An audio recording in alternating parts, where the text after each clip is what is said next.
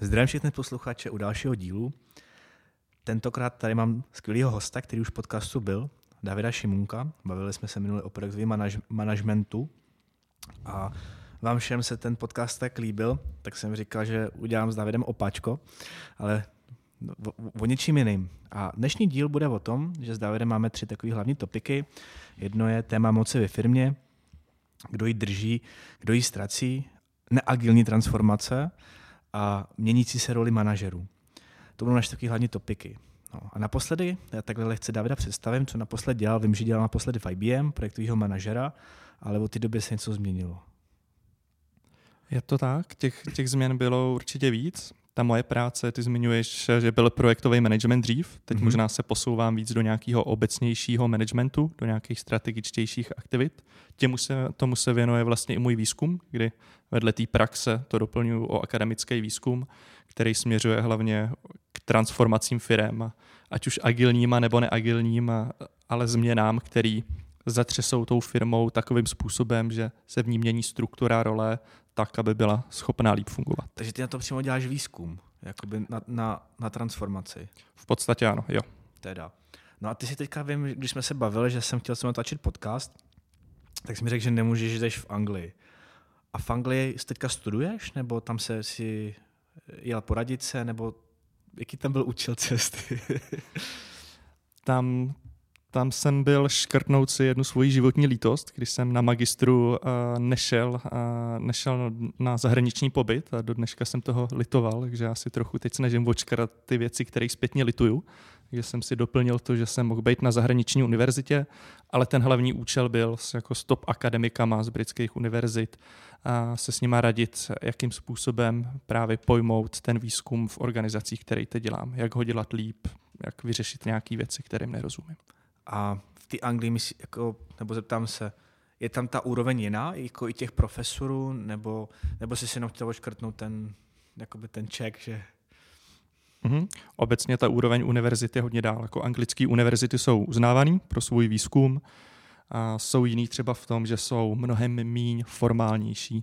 Takže my jsme tady víc na pravidla, abych měl dobrý výzkum, tak musím splnit A, B, C, D.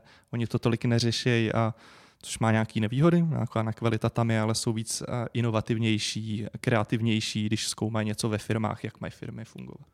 Hmm. A, v, a v čem je třeba ten rozdíl, nebo v čem jakoby ta neformalita, nebo, jakože, nebo spíš ty si říkal, co oni, co oni řeší, jako převážně? Nebo mm-hmm. si říkal, že neřeší takový ty body A, B, C, nebo jako tady, abys měl tohle, ale tak, tak co místo toho řeší? Mm-hmm. U nich je ta kreativita se projevuje třeba tou schopností míchat jako víc eh, věcí dohromady. To, jak řídějí firmu, jak dělá manažer svoji práci, tak umí zamíchat s filozofií, umí zamíchat s nějakým studiem historie a tak dál. A z toho mu vypadne, jakým způsobem líp řídit firmy, aby znova nevymýšleli kolo, protože už se to někde řešilo třeba v minulosti. Mm-hmm. Super. No a já bych možná začal tím jako prvním tématem a vím, že eh, téma moci ve firmě, kdo ji drží a kdo ji ztrácí.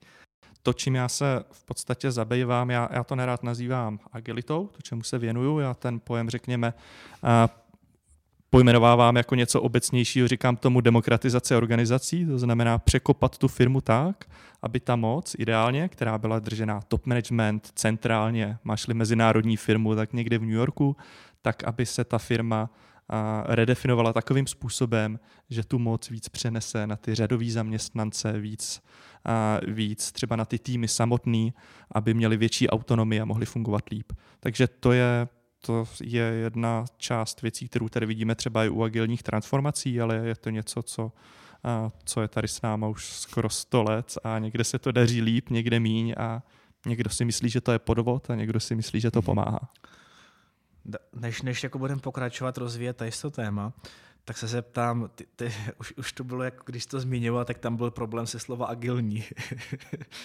Proč? Uh, já, když jsem viděl název právě toho neagilní transformace, tak... To je můj předchozí díl, co jsem dělal, jo. Přesně tak. Tak mně se tam líbilo právě to zdůraznění neagilní. A je to, co dneska vidím u transformací, které jsou, tak už se jim radši moc neříká agilní. Oni do velké míry jsou, ten agile je tam přítomný, ale třeba ty šéfové transformací už tomu tak radši nechtějí říkat a mají proto svý důvody. tušil by zhruba ty důvody? No je to od takových detailů, že když řekneš ve své firmě někomu agilní transformace, tak uh, někteří svědci tvrdí, že ti tam někdo začne doslova zvracet. Má jako extrémně negativní zkušenost. Proč negativně, jakože v čem, jakoby, ať už to je z agilních koučů, nebo proč je to takový ten důvod, jakoby až, tak bych řekl, pomalu osobní, že? hmm. Těch důvodů určitě bude víc. Ta první, řekněme, generace agilních transformací, které byly, tak byly víc extrémnější, ideologičtější, šlo se, šlo se víc tomu agileu, což prakticky znamená, že do nějaké míry bylo prostý slovo říct projektový manažer. To bylo zakázané. Takže ten sešup dolů z tradičního managementu eh, do agilního byl velký ale ty firmy, které se takhle agilizovaly úspěšně, tak dneska po pár letech, tak už tam je nějaká ta vlnka zpátky a korekce a Není to úplně zlatá střední cesta, ale je to trošku návrat k tomu, že se začíná dělat projekty klasickým způsobem, že se to míchá, řeší se hybridní projektové řízení. A samozřejmě firmy, které dělají agilní transformaci nebo transformaci až dneska, tak už jsou z toho poučený a nedělají tak radikálně, protože už vědí, že někde to funguje, někde to nefunguje a není potřeba na to tak tlačit ideologicky. Mm-hmm. No a když se vracím zpátky k té moci, tak si říkal, že je takový teďka trend uh, předávat tu moc jako víc na, na, na, na týmy například. Uh, věděl by si nebo popsat, proč jako ten trend je, nebo co tím jako ty firmy získávají? Mm-hmm. Tady už je vlastně diskuze, jestli to ty firmy dělají pro sebe, nebo to dělají pro zaměstnance. Jako děláme třeba agilní transformaci kvůli tomu, že je na nás tlak zaměstnanců, aby měli lepší job satisfaction, nebo to děláme pro sebe, aby ta firma byla lepší. Hmm. A za mě tam není problém v tom, že firma řekne, a měla by to říct nahlas, děláme to pro sebe, pokud chceme přežít, chceme líp reagovat na ten trh, chceme být jako flexibilnější a jedna z cest k tomu, jakým způsobem to udělat, je třeba agilní transformace. Takže to je za mě legitimní, proč ta, proč ta firma to dělá pro sebe, ale jsou tady ale jsou tady zajímavé jako důvody širší ve společnosti, které vyvolávají tu poptávku po, po podobných jako fungováních firmách. Jedna hezká věc je vlastně, že vidíme, že trochu důvod téhle agilizace nebo víc egalitářského přístupu je, je i reakce na krizi, co byla v roce 2008, kdy jako lidi měli brutální deziluzi a jako nedůvěru v autority. Byla nedůvěra v centrální autority typu banky, jo, ať už standardní nebo centrální banky. A to vlastně jako dost vyvolalo poptávku po nějakých decentralizovaných systémech a firmách, kde nebudeš závislý na tom, že věříš jedné autoritě, jednomu šéfovi. Je třeba jeden vliv, proč to tady jako se rozjeli bitcoiny a další. A snaha o decentralizaci, ale vidíme ji ve firmách. Jo, snaha decentralizovat a snaha fungovat v nějak firmě tak, abych nemusel věřit jednomu nějakému velkému šéfovi v New Yorku. Takže těch důvodů a zajímavých poptávek je tady určitě víc. Mm-hmm. A ten druhý teda dobře jakoby je pomoct, to znamená, že jsi zmínil ten hlavní první důvod, byl tom, že ty týmy nebo ty firmy chtějí jako být více, re, nebo spíše reagovat rychleji na ty změny na tom trhu a v podstatě rychleji i dodávat ty, bych řekl, jako hlavně se to děje v IT, že jo? A, a hlavně dodávat ty featurey nebo ty věci, co zákazník chce a zároveň nevyvíjet tak dlouhý nebo velký celky, ale spíš to jakoby dodávat malý a zjišťovat, ne? Usmívaj se, promiň. Ne. Já jsem se snažil jako summarize, jako to, to schrnout to. Schrnout, no. Ne, já se usmívám eh, pozitivně, protože většinou si jak za tu agilitu nebo nějaký jako egalitářskější systém a dává jako výhody, které jsou absolutně nerealistické, ale líbila se mi tvoje opatrnost, eh, jak se jako šel jenom po těch, který vlastně odpovídají. Jo. Za mě je problém v tom, že v nějaký té agitce, proč jdem do transformací, tak se pojí třeba vyšší produktivita a to je dost jako diskutabilní. Za prvý, jestli jako s agilem například jsi opravdu víc produktivní a za druhý, jestli potřebuješ být víc produktivní. Já nevím, jestli dneska jako je ten trh ve fázi, kdy vyhrává firma, která upeče o jeden bochník chleba víc než ta druhá. Nevím, jestli potřebujeme být produktivní. Já spíš myslím, že jako jsme dneska v trhu a ty technologické firmy jsou ve fázi, kdy potřebuješ řešit problémy, být kreativní a být schopný nějak jako flexibilně reagovat na to, co se děje na trhu a tam přesně dává jako třeba tyhle agilnější přístupy smysl. Ale ne proto, že bys byl produktivnější. Nevím, když manažer může jednou praštit rychle do stolu a něco rozhodnout, tak jestli to je opravdu rychlejší, jestli to je opravdu pomalejší, než když si řekneme, celý tým se musí naplánovat schůzku, sejít se, vysvětlit si situaci, odhlasovat si to a to, jestli opravdu představuje nějakou úsporu nebo větší rychlost. Tam jde spíš o to, že to rozhodnutí může být správnější a, mhm. a další výhody se tím můžou Ale pojít. To je to, co si myslím, kde se dělá krok zpátky, ne? Že vlastně už to není tolik radikální, že nemusí už ho být tým, ale naopak i přesně vem si, že jako, nebo to mi řekni ty, například self-organized týmy, že jo? Mm-hmm. Jako v dnešní době mít self-organized týmy jako je možný, ale prostě ten tým musí být jako zkušených seniorů, musí to být jako opravdu seniorní lidi jako, jako i technicky, tak i mentálně, aby, no, a který jsou jako naučení, jak spolu respektovat jeden druhýho názor, jak spolu vycházet v podstatě, že tam nemusí, nesmí být žádný boomer, který to v podstatě celý rozesere. A, a pak ten tým může fungovat. A než takový tým postavíš a najdeš lidi, tak je to jako, tak bych řekl, jeden z mála. Myslím si, nebo to je moje zkušenost, nebo jak to vidím já. a, ale pak jsou týmy, kde jsou tým lídři, kde v podstatě jakoby se ta, jako, když už ty lidi třeba nemůžou rozhodnout se nebo tak, tak ten člověk, který jako víc pomáhá ty věci jako posouvat. To znamená, že hádají se jakoby třeba trošku možná zbytečně nad něčím, co, co, co jako nemá takovou prioritu, tak ten člověk by to měl zastavit. Nebo naopak, potřebujeme hele, fakt něco urgentně dodat, rozhodnout, tak si myslím, že by právě jakoby ta role toho tým lídra, jakoby říct, hele, jako je fajn, ale pojďme to teďka změnit. Já chápu, že je půlku sprintu, ale teď potřebujeme dělat tohle. Nebo si mýlím? Uh, jako jako snaha kombinovat tohle, něco, co je v posledních letech trendy, je právě to hybridní projektové řízení, i samoředitelní týmy, který se jako šíří různě eh, napříč firmama, tak mají i svoje metody, že, že i v samoředitelných týmech máš pořád do nějaký míry svého lídra. Jo, ale určitě je posun v tom očištění té ideologie, kdy se říkalo, agile bude prostě jediný přístup, a už je to vystřízlivění. Ano, je to blbost na projektech specifického typu, kde potřebuješ jet přesně naplánovaně precizně, asi směrem, jako nevím, k migračním, řekněme, aktivitám a tak dál. A ustupuje se od takových těch věcí, možná pamatuju, že my už jsme to vytlačili z hlavy, ale je se prostě tlačilo, že neexistuje rozdíl mezi lidma v týmu. Prostě, jestli jsi vývojář, tak budeš i testovat, jsi tester. Jo? A pane architekte, už nejste architekt, už, uh, už jste prostě řadový vývojář a nesmí se říkat senior, to je zakázaní a všichni jsme stejní. Jo? A to vlastně jako už dneska se tomu smějem, jako se směješ ty za mikrofonem a tehdy jsme se tomu smáli možná taky, ale, ne, ale někteří se báli tomu smát, protože to byl do určitý míry jako hlavní trend, tlačený managementem. Je to velká transformace, takže potřebuješ silnou podporu managementu a lidi se báli i do určitý míry tomu vzdorovat. I ti, co v té době věděli, že v nějakých místech je to nesmysl. Je to tak, no, je to tak, jak říkáš. A co musí, můžu doplnit, nebo co je třeba si všímám, tak je to, že když máš nový projekt, jako fakt děláš třeba MVPčko, to taky není moc dobře dělat agilně.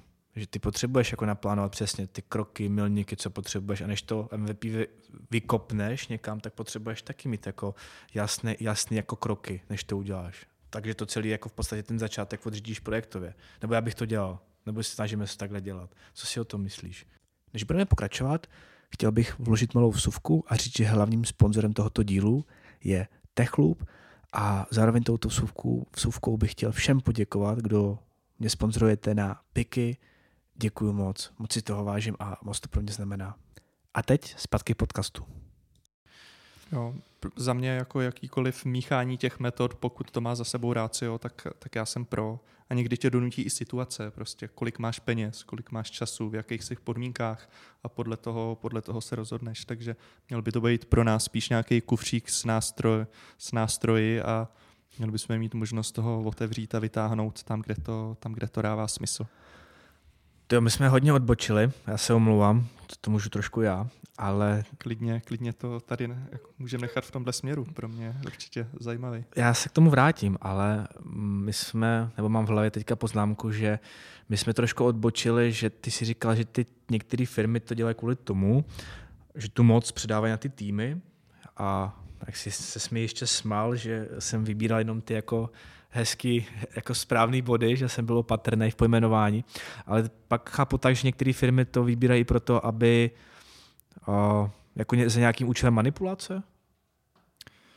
To je jedna z diskuzí, já mám nějaký jako svůj názor na to, ale některý, některý i učitelé profesoři managementu ti řeknou, že ta agilita nebo obecně změny ve firmě, který ti na letácích a v různých e-mailech říkáš, říkáš, v nich dáváme víc pravomocí a svobody lidem, tak je to jenom za účelem toho, abyste lidi líp kontroloval.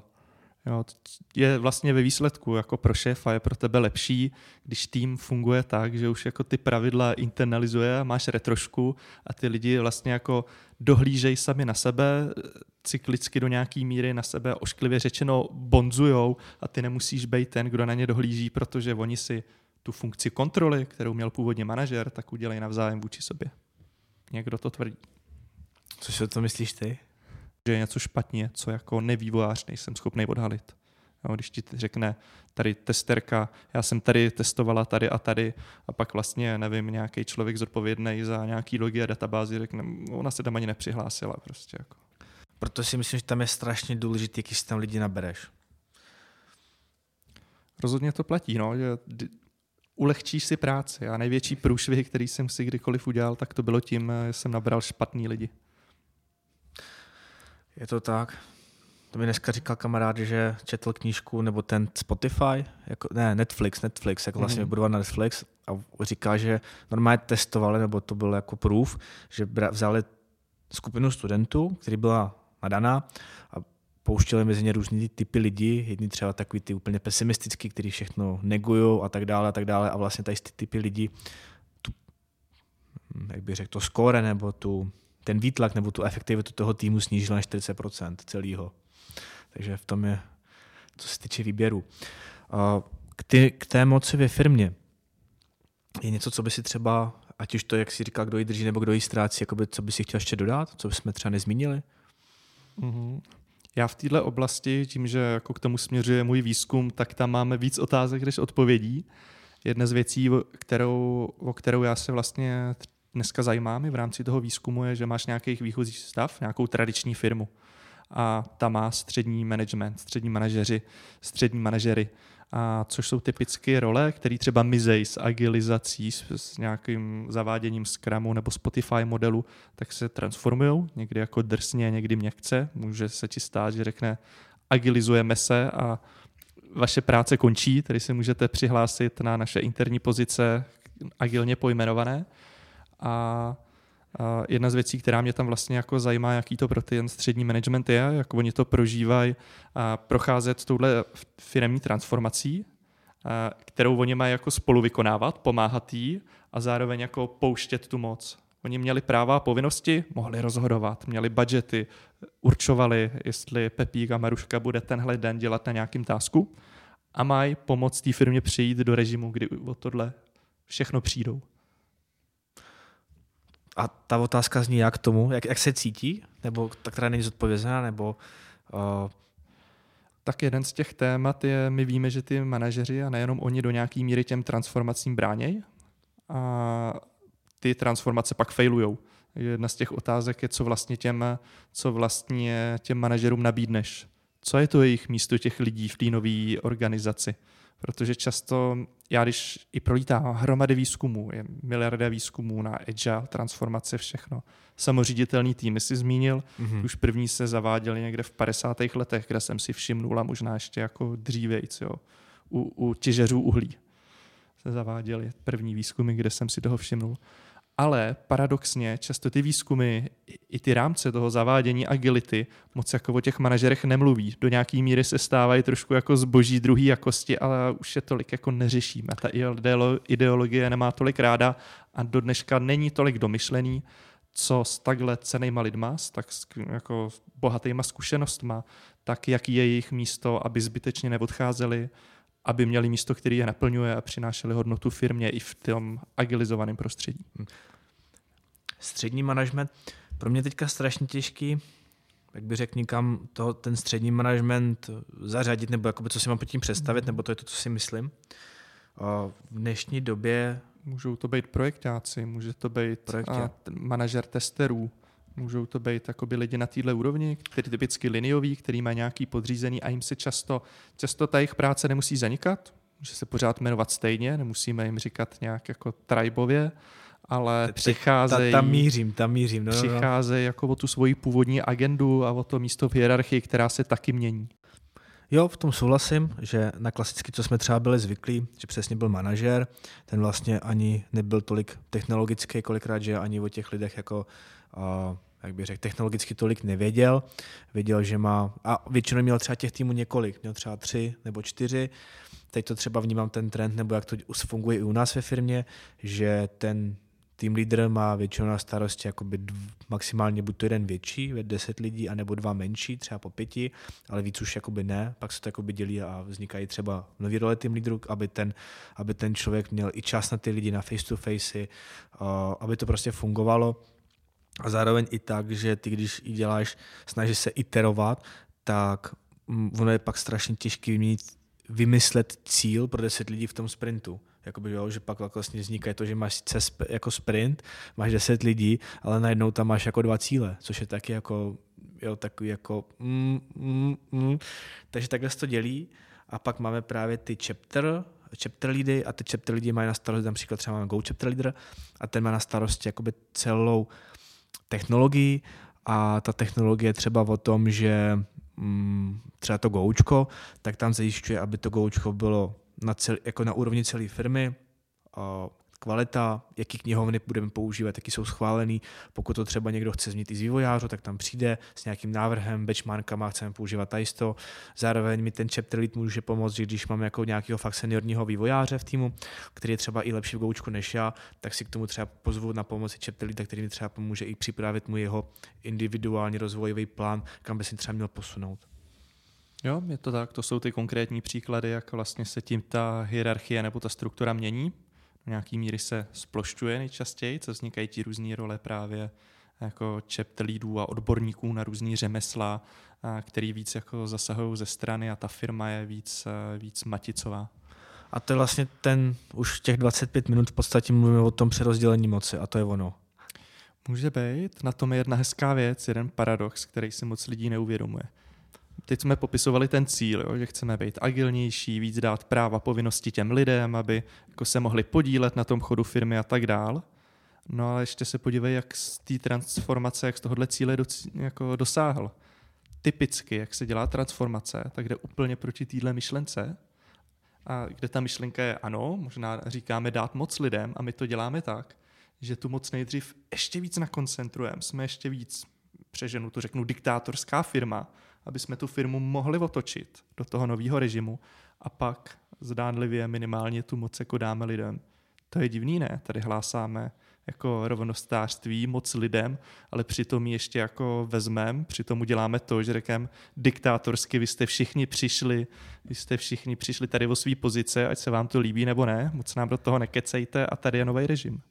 Takže to je jeden ze zajímavých paradoxů, že chceš-li províst firmu transformací, tak tu moc částečně jako nakoncentruješ do jednoho místa, abys byl schopný ji otočit a pak to začal pouštět. A teď je otázka, jakoby je lepší způsob, jak to udělat jinak? Záleží na situaci. No. Jako jsou různý modely, ale typicky, když potřebuješ udělat takhle radikální změnu, typicky na ní nemáš čas, tak to vždycky směřuje jako k těmhle autoritativnějším metodám řízení. Prostě, když to se říká i že jo, ve státech, když je krize, tak je lepší mít diktátora. Ale je problém, že pak je to trošku pokrytečtější, ta změna, vlastně nejdeš pomalou cestou, kde ty lidi už bys zahrnul do toho návrhu a jak se má fungovat a o to víc se ti ty lidi můžou bránit té transformaci. Hmm, hmm. Takže záleží na situaci, jestli to dobře nebo špatně. Tak no, nic není dobře, nic není špatně, záleží, kde jsi schopný nebo ochotný víc obětovat. Má to svoje výhody i nevýhody.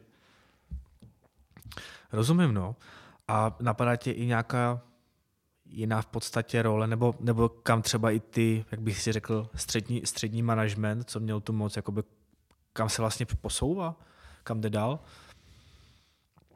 Jedna z těch cest, co se neskarazí, která dává smysl jeho zachovat, nenučme je do nějakých nových názvů pozic, nechme je, a jenom ať se promění ta jejich agenda práce. no, zbavme té operativy, té každodenní reaktivní práce, nebo té krátkodobí přiděluju každodenní úkoly svým lidem v týmu. Ne. Známe ze Scrumu, že si člověk vybírá v rámci backlogu, co mu sedí, na čem bude dělat. Část určitě té agendy přichází na nově vzniklý role. Třeba product owner je ten, který drží nějakou linku, určuje prioritu v dané doméně. A naopak a ty manažeři by se měli zaměřovat na dlouhodobější strategické věci. Znamená, jsem-li manažer testerů, tak řešit kvalitu testerů, jaký máme, kolik jich potřebujeme, chceme jet automatizovaně, jakým automatizovaným frameworkem a tak dál. Takže ta agenda, na kterou typicky nezbývá čas, tak zaměřovat se na tyhle strategičtější aktivity. Mm-hmm. A ty jsi, ty jsi říkal, že se ti strašně líbilo, nebo líbil ten název uh, neagilní. Uh, jsou jakoby transformace, jakoby, které jako nejdou agilně, nebo to bylo jenom tím, že jakoby ty lidi mají problém s tím slovem agilní? Mm-hmm.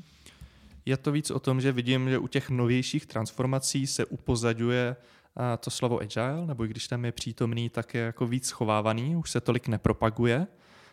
A to proto, že přinést větší agilitu, tak je jenom menší střípek, je to i o tom líp komunikovat, víc spolupracovat, být flexibilnější, zkrátit ten time to materiál, takže není to to nusný a důležitý a už je to jako známka, která tě někdy poškozuje. A je to i to, že jsi jako ve firmě zažil několik blbých agilních transformací, a kdy, kdy to prostě sfailovalo a bojí se toho. Možná poslední důvod, který mě napadá, firmy si třeba často prožily několik transformací agilních a někdy určí šéfa té transformace a někdy se to třeba dalo jako do rukou agilním koučům a to úplně nestačí. Potřebuješ někoho, kdo je víc transformační a méně agilní, abys to často utáhl. Mm-hmm. Někdo, kdo je silnější, kdo je schopný nakoupit to vedení firmy, dívá se na ní jako na celek a nedívá se jenom na IT, nevidí to jenom zúženým pohledem, zúženým pohledem Agile, který se taky hrozně jako vyvíjí před lety na začátku Agile se jako dávalo za ní rovní, rovnítko Scrum a přišlo to a pomohlo nám to všem. Pomohlo nám to ale v tom, jak řídit týmy, jednotlivý tým uvnitř, ale byl to hrozný fail, pokud šlo o to, jak jako řídit týmy mezi sebou, jakým způsobem koordinovat, řídit závislosti mezi nějakýma dodávkama a týmama. A posunulo se to a máme tady škálovaný agile postupně přišel, který víc řeší právě tu tématiku dlouhodobějších cílů a koordinace, a co je i hezký právě na těch uh, agile nebo škálovaných, uh, na frameworkcích škálovaného agileu, tak je to, že je zase méně ideologický, méně vyhraněný a víc už do sebe míchá to klasický projektový řízení. Když se podíváš na nějaký frameworky, tak co tam dělá programový management, ten přece patří do tradičního projektového řízení. Jo, že už se hledá ta správná třetí cesta, která není takhle vyhraněná. No a co si myslíš, David, co, je, co jako budoucnost? Co si myslíš, že třeba co bude za rok, za dva, nebo kam se to celý, celý bude ubírat? Mm-hmm. Záleží, jestli se bavíme o managementu víc, anebo víc o IT. Co se Klidně obě dvě cesty. Jo. Co se týče managementu jako takového, tak teď je hezký právě to vystřízlivění, kdy uh, měli jsme jeden extrém, hodně jako hierarchický tradiční řízení firem dominantní, druhý extrém agile je to hledání té střední cesty, takže tečka je to, co spíš jako novějšího probíhá ve firmách, je právě, kde je ta cesta střední, co je ten hybridní projektový management, v jaký situaci mám jak namíchat. Mám používat story pointy nebo ne? Máme jet sprinty nebo nemáme? Co je nejvýhodnější? Takže teď jsme většinou v nějaký poloze, kde hledáme tu nějakou optimální kombinaci a podle čeho ji měnit. To je určitě jakoby jedna z věcí, která se dneska řeší a zkouší a už firmy implementují nebo implementovaly. Takže si myslíš, že jakoby další vývoj bude takový, že abychom udělali dva kroky dopředu, tak zase musíme udělat krok zpátky. Tak no, udělali jsme možná moc kroků doleva, už jsme šlápli do rybníku, takže musíme udělat jako jeden krok doprava. Ne, já to neberu jako zpátky. Jo, takhle, se vracíme doprava. Jako mm-hmm. na nějakou čistší cestu. No a teď si popsal firmy, a co, a co týmy? Jak si myslíš, jak se bude vyvíjet dál jako tým? To znamená, že teď to škálujeme, protože já dělám taky většinou ve větších firmách, kde těch týmů je třeba zhruba 10, 15 a, a Vevnitř týmu to vždycky funguje skvěle, ale pak jakoby problém je nejenom to, že když třeba nastavíš komunikaci mezi týmama a ty týmy spolu jako komunikují a řeší spolu problémy, tak si myslím, že jakoby, co vnímám jako fakt dlouhodobý problém a ještě jsem neviděl na to jako fakt někde jako ideální nebo templateu, kterou bys použil a to je to, když děláš nějaký projekt a ten projekt, abys ho doručil, tak jde přes třeba čtyři firmy. Eh, přes firmy, přes čtyři týmy vývojový. Jo. A jako my, my třeba děláme to, že my jsme měli jako mobilní tým, nebo iOS, Android, jakoby frontendy, pak byly jako nějaký různé služby, co přebíral si. Teď máme fázi transformace, kde se udělal jakoby self-organized, nebo aby ten tým jako co neměl nejméně dependenci, takže jsou už poskládaný týmy, který mají třeba dva, tři backendáky na tu danou doménu, pak na tu danou doménu má jako ten slicing, jakoby vývojář uh, iOS, uh, frontendu a vlastně ten jeden tým, idea taková, že ten jeden tým bude schopný doručit jako například, jak máš košík, tak my máme tiket, tak bude schopen doručit jakoby nějakou změnu v tom tiketu. Mm-hmm, rozumím. Tady je asi dobrý říct, že to bude vždycky problém a podle toho ty firmy tím způsobem stavíme, že vždycky nemůžeš mít v jednom týmu 300 lidí, to se blbě spolupracuje, jako v nejmenší jednotce, a potřebuješ to nějak nařezat. Musíš mít ty hranice a vždycky mezi těma hranicemi bude problém komunikace. Proto se řeší, jak to nařezat, aby ten řez byl vždycky tak, to rozdělení těch dvou lidí, aby mezi sebou tolik nepotřebovali spolupracovat, nebo aby to bylo tam, kde spolu potřebují spolupracovat co nejméně. Proto jsme udělali ten posun, že nebylo úplně praktický mít tu firmu rozřezanou třeba vezmeme to v rámci IT na skupinky anali- tým analytiků, tým vývojářů, tým testerů, protože to je blbost, protože vždycky máme nějaký produktový vývoj nebo projekt, kde potřebuješ analytika, vývojáře, testera. Takže tam v každé aktivitě, co děláš, tak potřebuješ překračovat tu hranici. Proto jsme firmu otočili o 90 stupňů a rozsekali ji znova, ale tak, aby ty předěly byly v místě, kde zase jako spolupracujeme co nejmí. Takže máš téma, nevím, firmu můžeš mít rozsekanou třeba podle, nevím, jestli to je úplně chytrý, ale podle flow, jak nakupuje zákazník, když máme, máš e-shop. Máme podle customer journey. Ano, to je v podstatě to, o čem mluvím, takže třeba bude tým nákupního košíku a v rámci něho budou analytici, vývojáři i testeři, kteří se věnují tomuhle tématu, protože většina práce je v rámci téhle škatulky. Takže to je jako chytřejší způsob, protože míň potřebuješ jít za hranici tohohle týmu. A ve chvíli, kdy máš nějakou dočasnou změnu, kdy je jenom takovýhle projekt, který jde napříč, tak ve chvíli, kdy víš, že to je jenom jednorázová změna, že se ti to nebude dít často, tak to je do nějaký míry něco, co jako obětuješ tu efektivitu, že tím služíš prostě z těch jednotlivých buněk, dáš ho dohromady dočasně a pak ho rozpeskneš. To je důležitá věc právě v míchání agileu a projektového řízení, pojďme dělat jako ty skramový týmy tam, kde víme, že to bude fungovat dlouhodobě. Jako proč ty bys měl investovat do toho týmu, že učíš těch 5-7 lidí nebo kolik spolupracovat, vytvářet si vztahy, vytvářet si návyky, když víš, že jsi jenom ve změně v projektu na, nevím, dva měsíce a pak už se jako moc nepotkají. To dává právě smysl, že máš doménu, tým, který se věnuje košíku například a víš, že spolu budou dělat roky, tak v tu chvíli má smysl investovat do toho týmu. Jo, je to jedna z těch cest, která dává smysl no, v, daný, v daný režim. A můžeme nad tím nakousnout jako téma další, který, o který si řekl, to je vlastně to posouvání toho IT trhu, kdy pro, i pro ty manažery je jako těžký pochopit tu novou dobu. To, co jsem zmiňoval, že třeba ty vývojáři, analytici a tak dál jsou jako mnohem víc na koni a mají větší sílu si říkat, co chtějí a nechtějí. A ten manažer by to měl brát v potaz, protože protože o ty lidi třeba nechce přijít a je to těžký. Musíš vlastně zohledňovat, kdo je něco ochotný dělat a není a brát to, a brát to v potaz. A vzniká ti tam takový to zajímavý tření, který je do nějaký míry i generační, kde máš třeba jako starší typicky manažery, než se na tu pozici dostaneš a on si tak jako stěžuje sám pro sebe anebo do okolí, Ježíš, tyhle děti si furt něco vymýšlej, platím je dost na to, aby dělal to a to a nekecal a nekomplikoval mi moji práci. No jenom, že problém je, já jsem mladý, že ještě, ale, ale jako je to mezigenerační problém?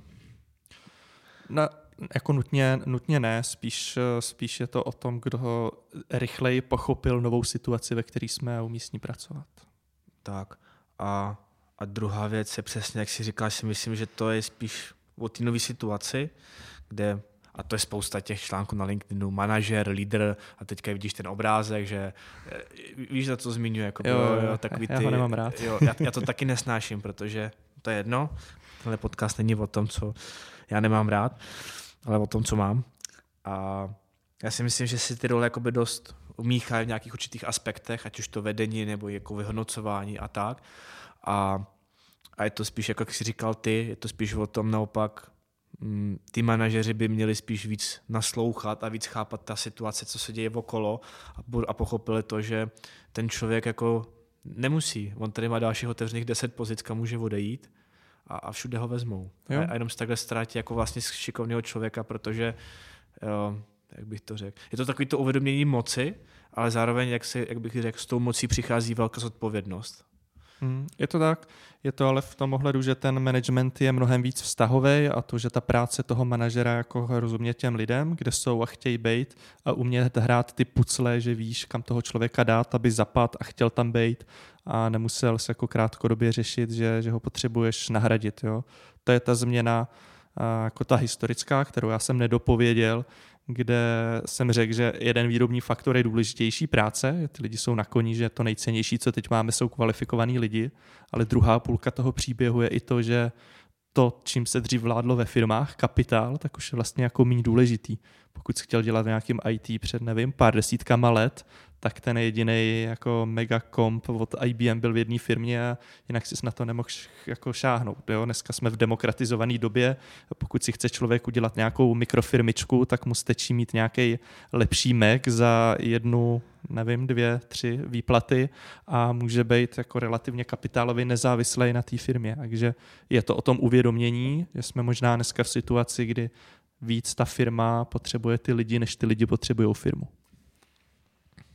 Vždycky takovou řekneš nějakou tu větu, co mě vždycky z- zabije. A ale mám připravenou další otázku. A další otázka je to, jako bavíme se zase o těch lidech a, a o ty moci. A,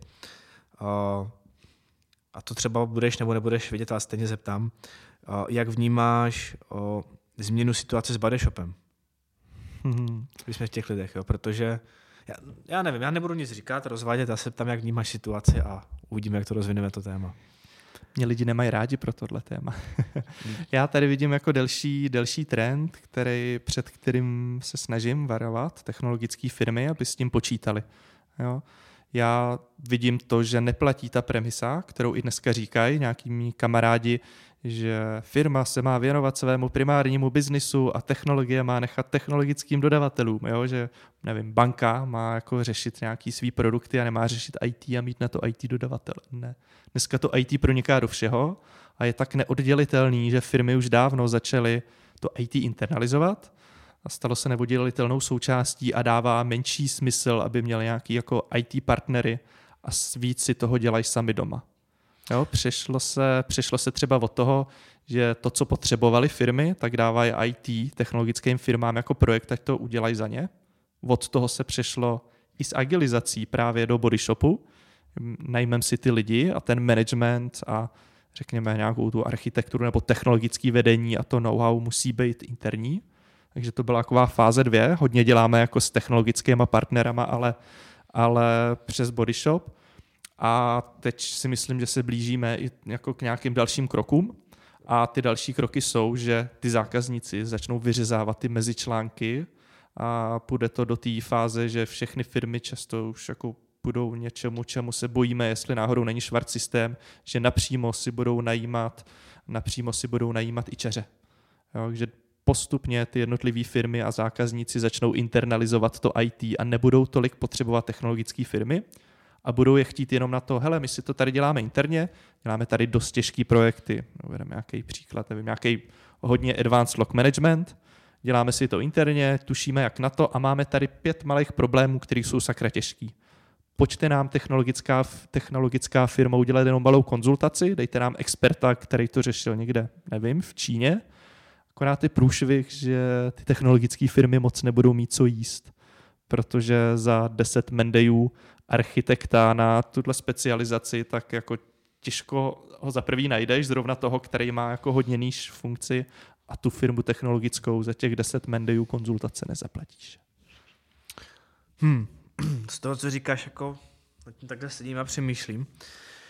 Nevím, protože my třeba jako nějaký jako, myslím si, že pár body shopů máme, máme jich strašně málo, to jsou jako fakt jako jednotky lidí, ale co třeba popravdě říct, jak to v ten body shop funguje jinde, to jako nevím, proto jsem se jako na tady otázku chtěl zeptat, ale to, co říkáš, co takhle třeba někde v hospodách a tak slyším, tak jako jo, je to, je to tak zhruba, jako i, i vidím to, že se to děje. A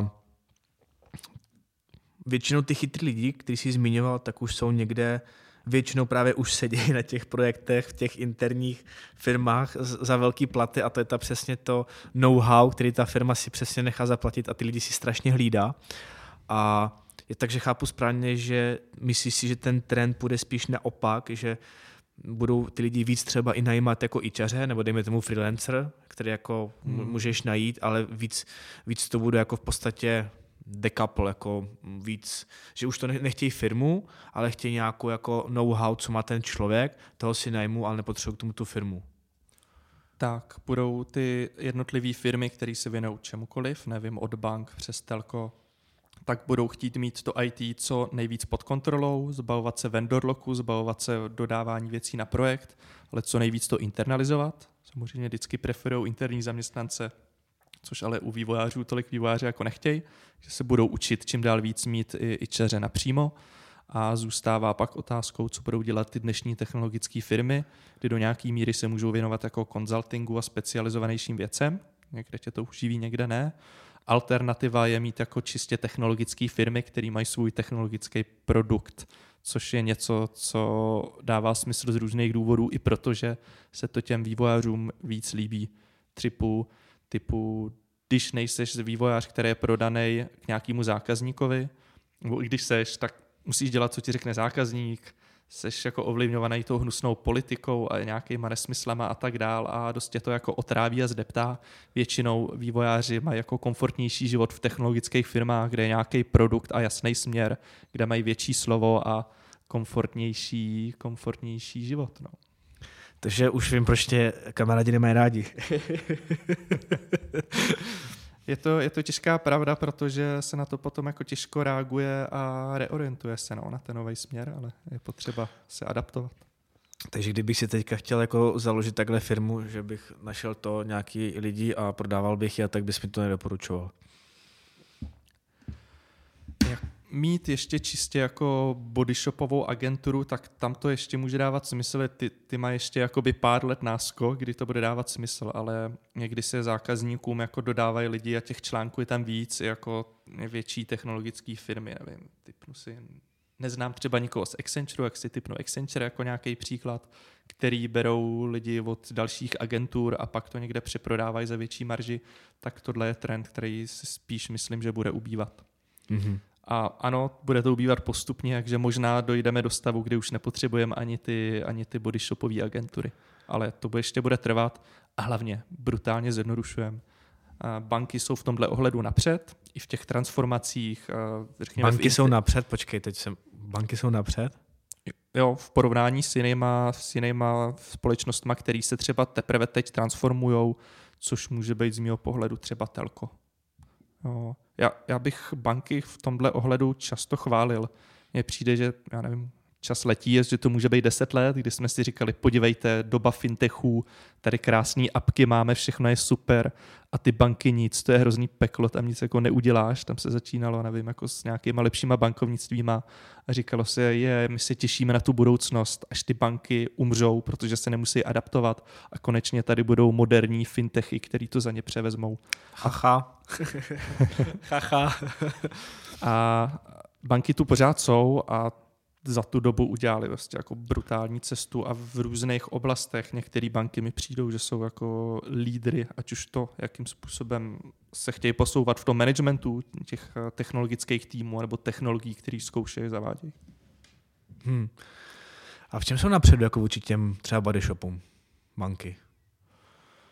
V rámci těch body shopů už to, že s nima začali, už to, že třeba si jako odsekli za sebou tu fázi, kdy všechno dodávali jako firmám technologickým, tady máte úkol a dodejte nám to na prostě jako, jako úkolově, nebo říká se fixed time, fixed price a nezám, nezajímají nás jako deta- detaily, to jako na vás.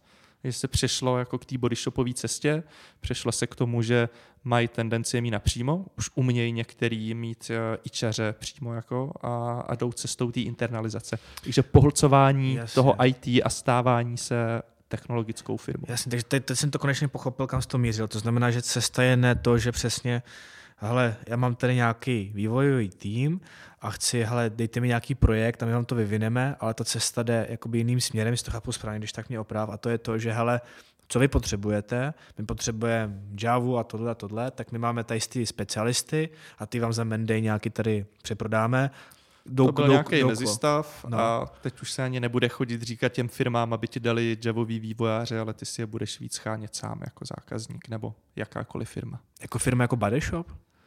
Firma jako banka, že si sama bude víc hledat jako ičaři javisty a místo Takže... toho, aby měla svoji agenturu, která jim je bude hledat, nebo technologickou jo. firmu. Takže víc jako freelancer v podstatě. Mm-hmm, Dlouhodobý. Jo. Tak, ale... Dlouhodobý, dobrý, tak jsem to potřeboval teď to upřesnit. OK, OK. Uh, teď, teď, teď ještě popřemýšlím, ještě, ještě se mrknu do poznámek, jestli jsem na něco nezapomněl, nebo co bychom mohli zmínit. Uh, já možná ještě dám poslední takovou třešničku na dortu, a, a to je nábor.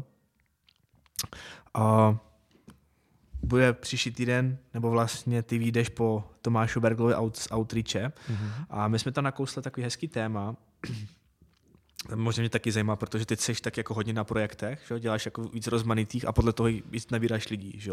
různý, jako podle, podle know-how a tak. Stovky pohovorů mám za sebou. Stovky pohovorů, no tak super, tak to jsem rád, že tady to téma jsem tady vůbec načal, jako takový třešničku na dortu, dám to jako placený za, na piky určitě. Pokračování najdete na piky.cz.